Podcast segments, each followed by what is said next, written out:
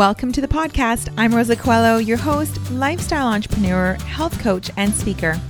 I've gone from being in complete overwhelm, burning the candle at both ends, and watching my health, relationships, and business suffer, to creating a life with more joy, ease, and abundance.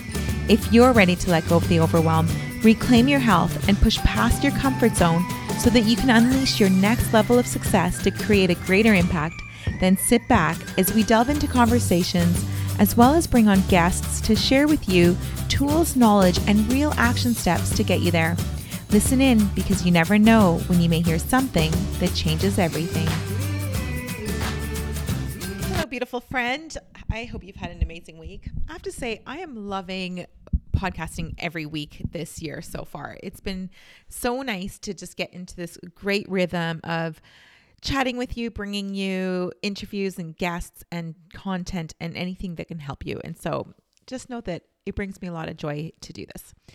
This week is another solo episode, and I'm talking about weight loss and looking at it like you are budgeting. and I'm going to tell you why this came up. Well, first of all, it came up because I don't know, when I'm tracking, I often do just to myself, I have the, these quirky thoughts that help me to understand things. And so I started really thinking of it like I'm budgeting. And I, if you don't know, I've done it. I've actually done an episode on the spreadsheet I used in order to buy both of my homes now. And it's when I go into that like real savers mode and have this like big goal of what I want to do. So I track everything. And I was like, yeah, weight loss is exactly the same. I know the number that I need to achieve every day. And then I budget in terms of I look at my proteins and my fats and my carbs and then I decide which ones, how much of the budget gets allocated to each. so I will go into that. However, the reason I wanted to do this particular episode is because in the Simply Strong group that I have for the ladies, our six week program, I posted about, and she's gonna, she, I know she won't mind if I talk about this, but I posted about how I wanted us to let go of the dieting culture and to really start to focus on putting on muscle and thinking of nourishing our body rather than losing weight. That the weight loss will happen because we are putting on the muscle and because we are getting healthier. And this person messaged me and said to me, Look, my goal is weight loss. I get what you're saying, but I really want to lose the weight. That is a goal of mine. And you know, it had me thinking. Of course, I explained like what I meant by it, and I didn't mean that they're not going to get results. Of course, they're going to get weight loss, or let's call it fat loss if we're being super accurate results. But I also, as I reflected on this, I really got her point too. Like, I think so often in this health and fitness world, um, we either feel like we're the weight loss camp or we're the health health camp and that they can't go together. And I know for me, I'm really sensitive with it because I'm always so worried that I'm going to trigger something in a woman. Like I don't want to trigger because I don't always know the backgrounds of the ladies doing my group programs. And so I'm very careful with my language and even with my content on social media. I don't want to trigger any like eating disorders or anything like that because I've worked with people that have had those and it's really difficult to overcome. And so I don't want to be a part of that. I want to be a part of the solution. However, I don't think there's any shame in wanting to lose body fat. There, when we think of losing the body fat, we think of fitting in our clothes so that it feels our clothes feel good. And I'm not even talking back to if we're in our 40s and 50s, going back to our 20s but just what feels great for us. And there really shouldn't be a shame in that. We should be able to speak about both of them. And so she really had me reflecting on that, and I appreciated that. So here's the thing if we want to lose weight, we do need to be in a calorie deficit, period. Calories matter. Now, where those calories come from matter too. I'll always advocate for healthy, whole foods as opposed to things that are processed um, and not just because you get to eat a huge, like a much larger volume of food, because whole foods tend to be um, lower in calories and higher in nutrients. So you can eat a lot more and feel more satiated. But also, I like to steer away from those foods that have a lot of excess chemicals and processed things that our bodies don't always know what to do with. And it just overloads our system. We're dealing with enough toxins in the world. And I don't like to, again, if you know me well, you know that I'm not about absolutes. I'm not about living in this perfect world. We can't avoid all toxins, and I don't believe in being paranoid with them, but we do need to make wise choices. And eating processed foods once in a blue moon, our body can handle it. But if it's something we're doing regularly, we start to get into issues around digestion, skin health, sleep, hormones, all the things. So, Anyway, we do like, I'm going to go back to, we do need to be in a deficit. So I tend to put the ladies in a 15 20% maximum deficit. 20% I would only put a lady on there if she really can't do the workouts due to injury or any or something like that. But if they're working out and they are getting their daily steps in, then I don't like to do more than about a 15% deficit. Um, so we start there. And then from there, you'll have your number, which is your daily calories that you can have so that you're at that slight deficit and lose weight over time. So once you know that number, that's like your budget. and I love that. Like currently my budget is just over 1700 calories because I'm going after the after the holidays and um that project that I was working on on where I was sitting around a lot despite going to the gym regularly. I never gave up my um my routine of exercise, but I know that I wasn't moving like that what we call that NEAT, that um the movement that we do that without thinking about it. So the standing up, the walking a little bit further, like parking a little further, um, squatting to pick things up, walking to the washroom, like all of those things, like all those little movements, cleaning, the things that we do without thinking about it. So that's what we call NEAT. And it stands for, am I going to remember this? Non exercise, um, non exercise activity thermogenesis. That's what it stands for. I'm surprised I remembered that. so I know that I was doing um, a lot less of that just because of the the um, time restraints that I was under and so now I'm like, oh, I want to get into a little bit of a deficit. So I'm at about 1700 calories, a bit more than that, about 7, 1750. So I'm like, okay, that's my budget. So the next thing I look at is my protein. My protein is the very first thing, it's the one thing that I will hit every single day. I never, um, I try to always get there. I never undercut my protein ever. I shouldn't say that again. It's not about perfection, but it is that important to me and that's what I'm trying to get across. So when it comes to the ladies, I always say in in the Simply Strong program, I always say get your 100 grams of protein first until that feels really comfortable and easy for you because it takes some time to understand how much certain foods, um, how much proteins that they have in them. And then from there, I I like to work at anywhere between 0.8 and 1 gram of protein per pound of body of body weight. So that's how you allocate your total protein that you want to be reaching every single day. So it's actually not that hard to reach at reach for it. Like I was just thinking the other day, even like a chicken breast. If you take a really like a a large chicken breast, like the full one, not the one where they cut off like that extra little fillet that kind of hangs there, but you have the whole thing that chicken breast is about seven ounces. So that's quite a lot for one meal. So what what I tend to do is I tend to break that up into like four or five ounces and then whatever's left over the two or three ounces and i'll have the two or three ounces as a snack or along with my shake for breakfast not in my shake but separately and um and then the other part of the chicken I'll have with my lunch. And so just that, just the seven ounces of chicken breast is already 61 grams of protein.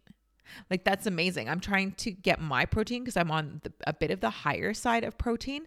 Um, I just feel better that way. I'm at about 140 grams. So right there, I'm already in just a meal and a little snack halfway there. So then from there, I look at my carbohydrates. Now, carbohydrates, I like to keep between 100 and 150 grams max. And the way I decide on a day if I'm going to have closer to the 150 or closer to the 100 really depends on my activity level. If I'm doing any sort of strength training or uh, a tougher workout, then I'm closer to the 150 grams because I want that energy and I my muscles need that energy as well.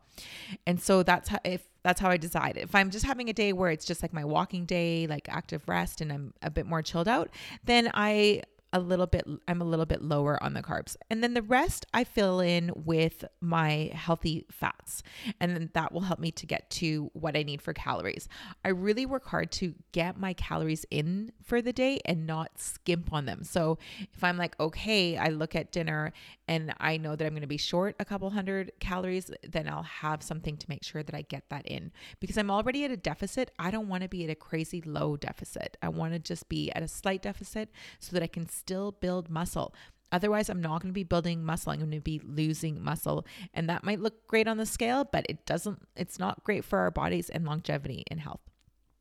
So that's what I do. So I look at my budget, then I decide how I'm going to allocate those carbs, proteins, and fats, and that's how I track. So I like to then at the end of the week do an audit. So same thing at the end of the month if when we're setting our budgets and looking at our spreadsheets and looking to see like where did we spend did we over budget? Did we under budget? Did we did we overspend and are we getting the results that we want? And it's the same thing with at the end of the week, I go back and I'll scan on my app. The app I love using is Carb Manager. I think it's wonderful. And the free version is amazing. And so I'll just scan through the top because it gives you like a little pie chart. And I'll say, okay, there was two days where I didn't quite get the protein in, or there was, you know, four days where I went over my calories by a couple hundred or by a hundred. And then I'll realize, oh, okay, well, this week the scale didn't budge. Now we know why. when it just becomes easier in, in the sense of, for me, the scale is no big deal. It's just another number. And let's be honest, the scale can change. Like if you're going towards your cycle, I know I'll put on like three or four pounds easily. And so then I know that I'm not going to worry about those three or four pounds. But when I look at that that budget and do the audit at the end of the week, it is nice because it's about accountability. I don't beat myself up if it wasn't the perfect week at all. I just say to myself, oh, okay, well, that's interesting. now it's time to, you know, in the next week improve on that. And so that's been really helpful for me. And and it's how I like to explain for especially when people are just starting to track because it can feel a little bit overwhelming is have a little bit of fun with it especially at the beginning. You're never going to get things perfect. Like the I remember when I first started tracking and I'd have something like some sort of a meat like a steak or something and certain cuts of certain cuts of beef have more fat in them and I would plug it into my app and I'd go oh my fat grams are like way over from this meal. And I didn't worry about it. It was just, I looked at it with curiosity and thought, oh, okay, that's interesting. So now I'll still have that same cut of meat, but I'll know that maybe on that day I'm not adding extra olive oil onto my salad or I'm just you know not having that piece of cheese because it's got that fat. So I just allocate things differently. So I don't really deprive myself at all. Um if I know I'm going to be going out with friends for a meal and I know that that meal might be a little bit carb heavy or I don't have so much control over it, I'll stick to leaner proteins during the day and very little carbs. And then I know that I can have um, a little bit more towards the end and still achieve my goal. And that's what this comes down to. I want to say that this whole tracking thing, it's I don't do it all year round. It's not forever, but it is an incredible tool. And if you have a goal of losing body fat, it's one of the best ways to do it, especially when you get into your 40s and beyond. And we do have to be a little more diligent with the foods that we're having just because of the stage of life that we're in. And so it has been amazing. And then tracking without tracking, we're just guessing. And I always find it interesting if I leave tracking for a few weeks and I come back to it, I'm always shocked at like just certain things, like whether maybe I've been under eating calories, even though I was eating a lot of food. Like if you're just eating chicken and greens all day long, that you're not gonna going to get your calories in. It's just not enough. So you can eat a lot of food and still not hit calories. So it's just very interesting. All right, my friend, I hope that you have found that useful and helpful in any way. If you haven't tracked before and you're really looking to gain results, I would recommend start there. Download the Carb Manager. Like I said, the free version is wonderful. Set yourself up with your protein to hit that 100 grams and just start tracking just out of curiosity to see how much you're eating each day is equaling and get a a scale too, like a really inexpensive scale from Amazon. I think mine cost me $16 that weighs in ounces and you want to have ounces and grams on there so that it just makes it a little more flexible for you and start to see what is happening for your day and if you can cut there and that's another strategy too is if you're not sure how many calories to have track for a few days take an average and then subtract two or 300 calories from that. Now, I never have my ladies under 1500, 1500 calories. So you don't want to be going lower than that.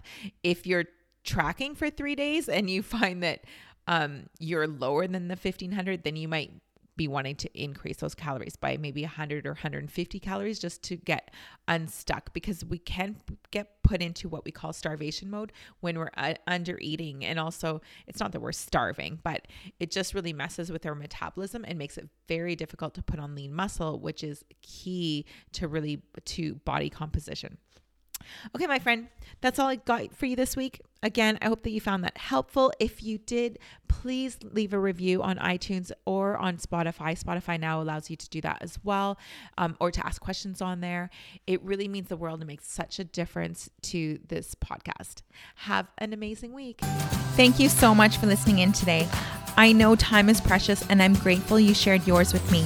It would mean the world to me if you felt an impact, a moment of inspiration, or learned something new if you would share it with those you care about and leave me a review on iTunes. I'd love to know what spoke to you or what you'd like to hear more of. Your sharing and leaving a review would help so much on this journey to making an impact on as many people as possible. It's worth it. I know from experience, there are moments when something we hear has the possibility of changing everything.